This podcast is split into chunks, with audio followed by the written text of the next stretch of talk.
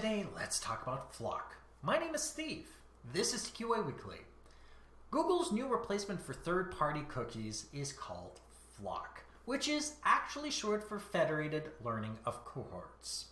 It is meant to replace the third party cookie by allowing the browser, Google Chrome currently, to classify each user into a cohort, just a fancy word for group, by the way. Basically, people with similar interests and browsing habits will be in the same cohort, and the advertiser will focus on the cohort, not the individual.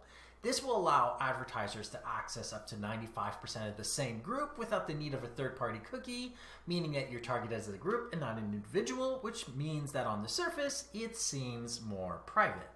Will the third party cookie disappear? Absolutely not. The technology for the third party cookie is exactly the same technology as the first party cookie, meaning that if you load onto one website and go to another, the cookie is still accessible to the original website that loaded it into your browser.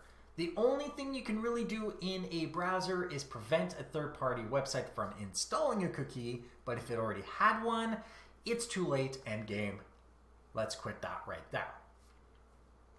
Now, is it really privacy friendly. Let's start off with DuckDuckGo. The browser plugin for Google Chrome for DuckDuckGo got an update that prevents FLoC from working. Why? Because it is creepy. Do you want to know why it is creepy? Why federated learning of cohorts is not really a unique idea? Because while it has a different name in Facebook's case, it is the same idea collect information from a bunch of people and set them into groups that advertisers can target. If it works for Facebook, it will definitely work for Google.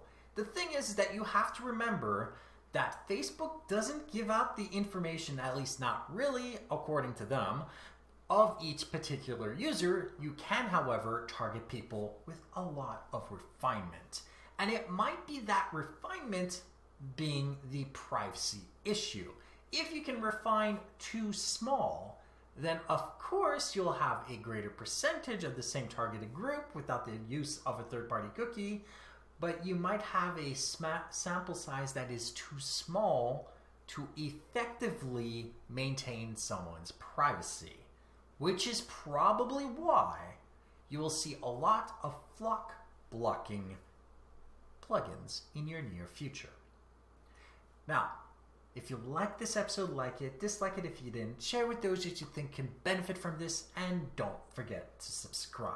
And if you have any questions, comments, suggestions for topics, email me at ask at tqaweekly.com or go to my website, tqaweekly.com, where you can see the show notes on this episode, past others, find other ways of subscribing, and of course, use my contact form to email me directly. And if you want to see me play video games and ask questions there, go to twitch.tv slash zaxis1981 and I play every Friday, Saturday, and Sunday from 7 p.m. to 9 p.m. Eastern.